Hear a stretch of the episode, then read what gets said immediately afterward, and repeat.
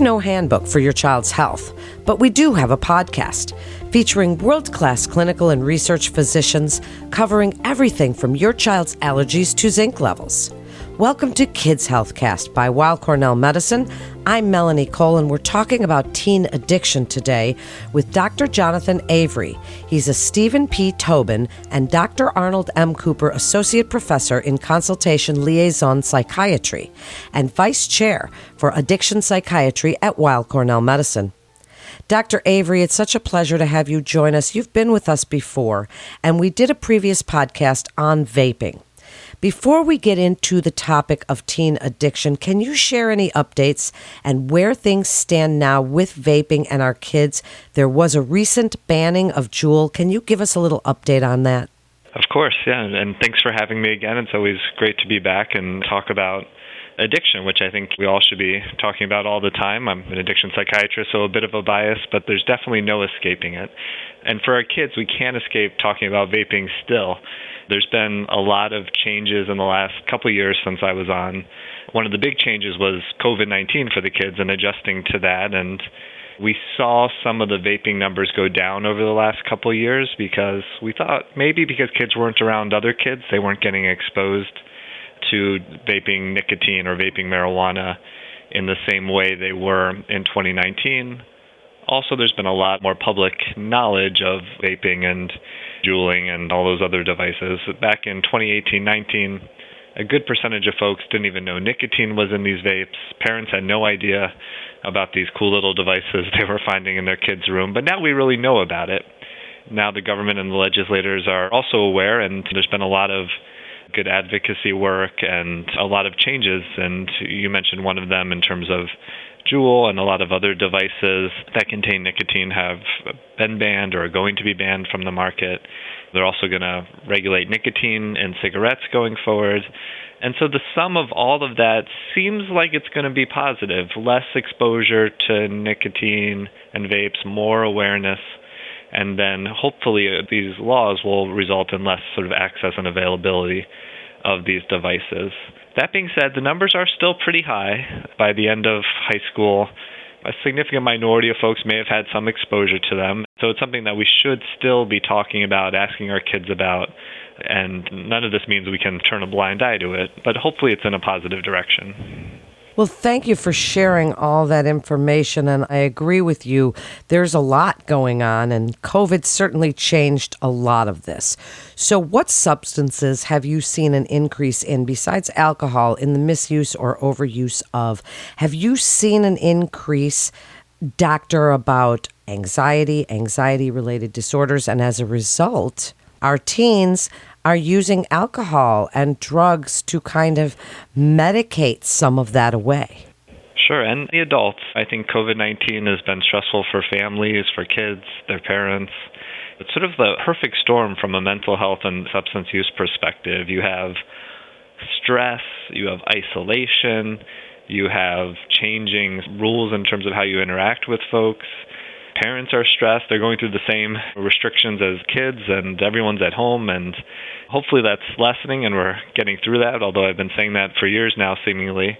But it was a big stress on everyone, and so we saw the uptick in mental health issues. We saw the uptick in anxiety, and then it's not surprising that substance use followed. And the dominant hypothesis on why people get into trouble with substances is self medication. And I think there was even a little bit of like a, it's okay for a minute during COVID to sort of drink or medicate because things were so stressful. Parents are doing that, kids were doing that. And the result is that we are seeing more kids using alcohol. We're seeing opiate overdoses at record levels for kids and young adults. And we're seeing parents, especially women and mothers, increasingly in trouble with alcohol. And so it's sort of permeating all aspects of family life, and that has a big impact on our kids for sure. Well, I saw it too, and I even felt it in myself and had to really kick myself into gear because, like you said, during the lockdown, it felt like, okay, if you make a drink at nine in the morning, who really cares? But it does lead to that feeling of let's keep doing it. It's really scary. So let's talk about those warning signs. Dr. Avery, what do you want us to know as we're looking for signs in both our teens and ourselves as we're thinking about these red flags, signs, and symptoms. Tell us what we're looking for. Well, the first thing I would recommend always to start by having sort of honest and frequent conversations with ourselves, with our kids, with our families about substance use and mental health issues. And you know, there was a bit of a news stir when they said start talking to your kids about mental health issues as early as eight, maybe younger. And for substance use, we're right behind them. We recommend really starting having the conversations with kids at age nine about what they notice about substance use in the family, among their peer group, what they know about alcohol, what they know about vaping. And sometimes families think if you don't talk about it, that's the way to avoid it happening. Like if you mention it, suddenly it's going to manifest and everyone's going to be drinking and drugging. But the opposite is true. Having the space to have open conversations about it and to really talk about it seems to lead to less substance use in families. And so hopefully that frame is there so that you're not just responding in crisis moments, but it's sort of an ongoing dialogue that you're having with yourself and with your kids or your doctor and then when you start getting in trouble, it can be a little tricky because it's slippery. You know, you start having that drink, smoking a little bit. And one thing that happens when you start getting into trouble is that it starts getting in the way of your function. And so it worsens anxiety, depression. You start to choose it over other healthy behaviors. For kids, that's doing your homework, interacting with friends, parents. And you start becoming more moody and irritable as the mental health stuff evolves. And the same thing happens for us, as sometimes we drink at first to be social or connect, but eventually it sort of becomes the answer to every question and starts dominating all aspects of one's life. And so hopefully we're having these conversations with ourselves, family, with our clinicians about what our substance use looks like so we can modify it beforehand and then one thing COVID did is it got rid of the menu of options we have for dealing with things. We couldn't go to the gym, we couldn't socialize.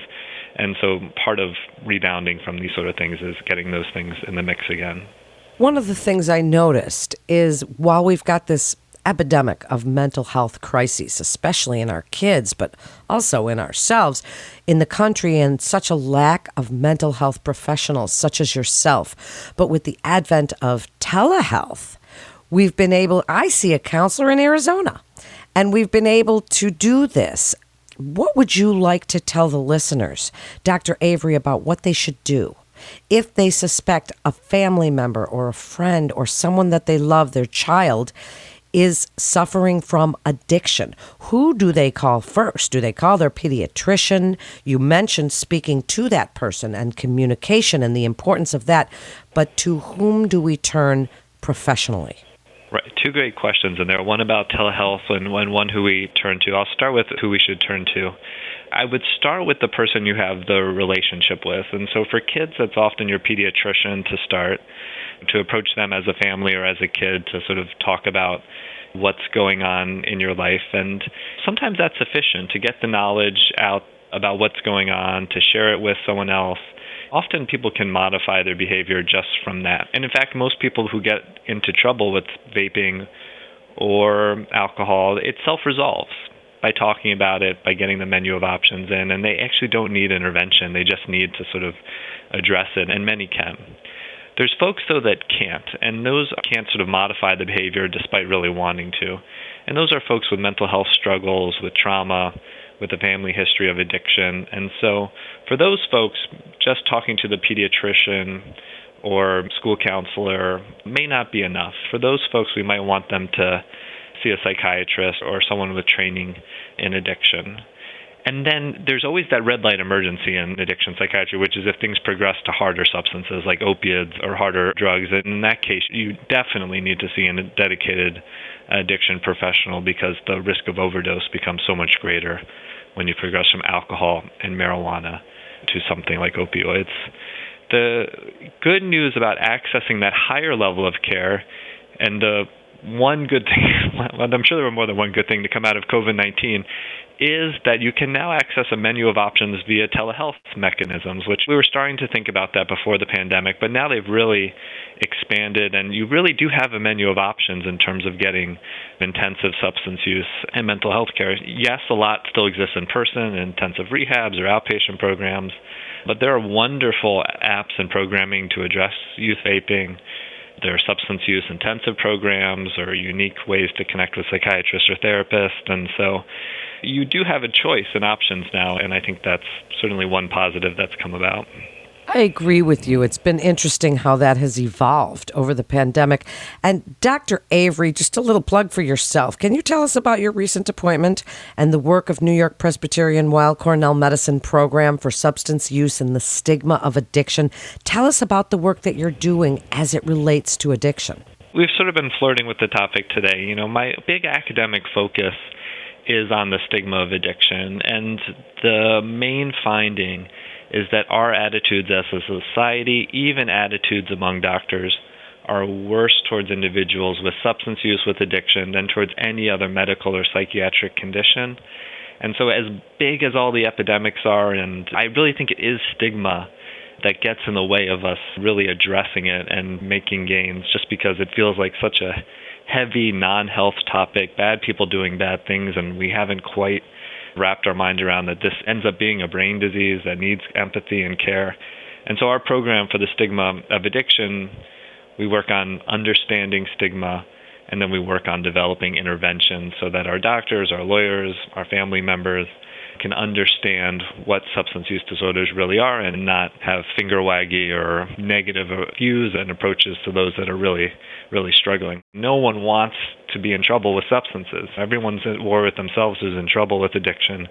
And so we really need to approach them with empathy and care. And that's the primary focus of my work here. And, and it really should be the primary focus when we think about kids and addiction. We've got to treat them with care and kindness as people that are struggling and not as sort of bad people doing bad things. What wonderful work you're doing. It is a struggle for so, so many. And it's really important that we have these discussions. I'd like your best advice, Dr. Avery, as we finish up this podcast and wrap up the program, how families can get involved in recovery and treatment for the mental health aspect of the patient, what we should be looking for, and how we can help our teens with addiction. No one recovers in isolation. You can't do this on your own. And so if it's my kids to my senior patients, they always have this impulse to do it on their own, and you really can't. The opposite of addiction really is connection, and your family is often the folks that need to be most involved to help you change. And so, my recommendation for patients and their families is to have as much family involvement in the process as possible. Sometimes we can be a little shy when approaching doctors or clinicians as family members in terms of getting involved. But I recommend it. Having family meetings with the pediatrician to the dedicated mental health or substance use professional, reading about addiction. There are wonderful free peer support groups that exist as well. To have ongoing conversations with our family, with our providers, to make it a part of our community. That's so key if we're going to get through this because there's no way that we can help folks by isolating them or isolating from folks that are struggling. Agreed. Thank you so much, Dr. Avery, for joining us again and sharing your incredible expertise and passion for this topic. Thank you again. And Weill Cornell Medicine continues to see our patients in person as well as through video visits, and you can be confident of the safety of your appointments at Weill Cornell Medicine. That concludes today's episode of Kids Healthcast. We'd like to invite our audience to download, subscribe, rate, and review Kids Healthcast on Apple Podcast, Spotify, and Google Podcast. And for more health tips, go to weillcornell.org and search podcasts. And don't forget to check out our Back to Health. Lots of interesting podcasts there. I'm Melanie Cole. Thanks so much for joining us today.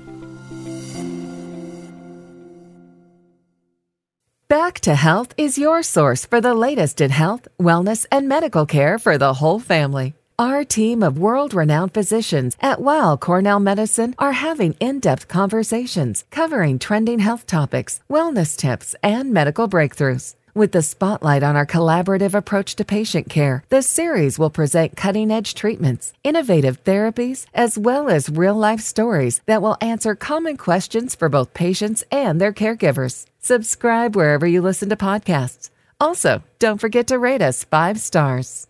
All information contained in this podcast is intended for informational and educational purposes. The information is not intended nor suited to be a replacement or substitute for professional medical treatment or for professional medical advice relative to a specific medical question or condition. We urge you to always seek the advice of your physician or medical professional with respect to your medical condition or questions. Weill Cornell Medicine makes no warranty, guarantee, or representation as to the accuracy or sufficiency of the information featured in this podcast, and any reliance on such information is done at your own risk. Participants may have consulting, equity, board membership, or other relationships with pharmaceutical, biotech, or device companies unrelated to their role in this podcast. No payments have been made by any company to endorse any treatments, devices, or procedures, and Weill Cornell Medicine does not endorse, approve, or recommend any product, service, or entity mentioned in this podcast. Opinions expressed in this podcast are those of the speaker and do not represent the perspectives of Weill Cornell Medicine as an institution.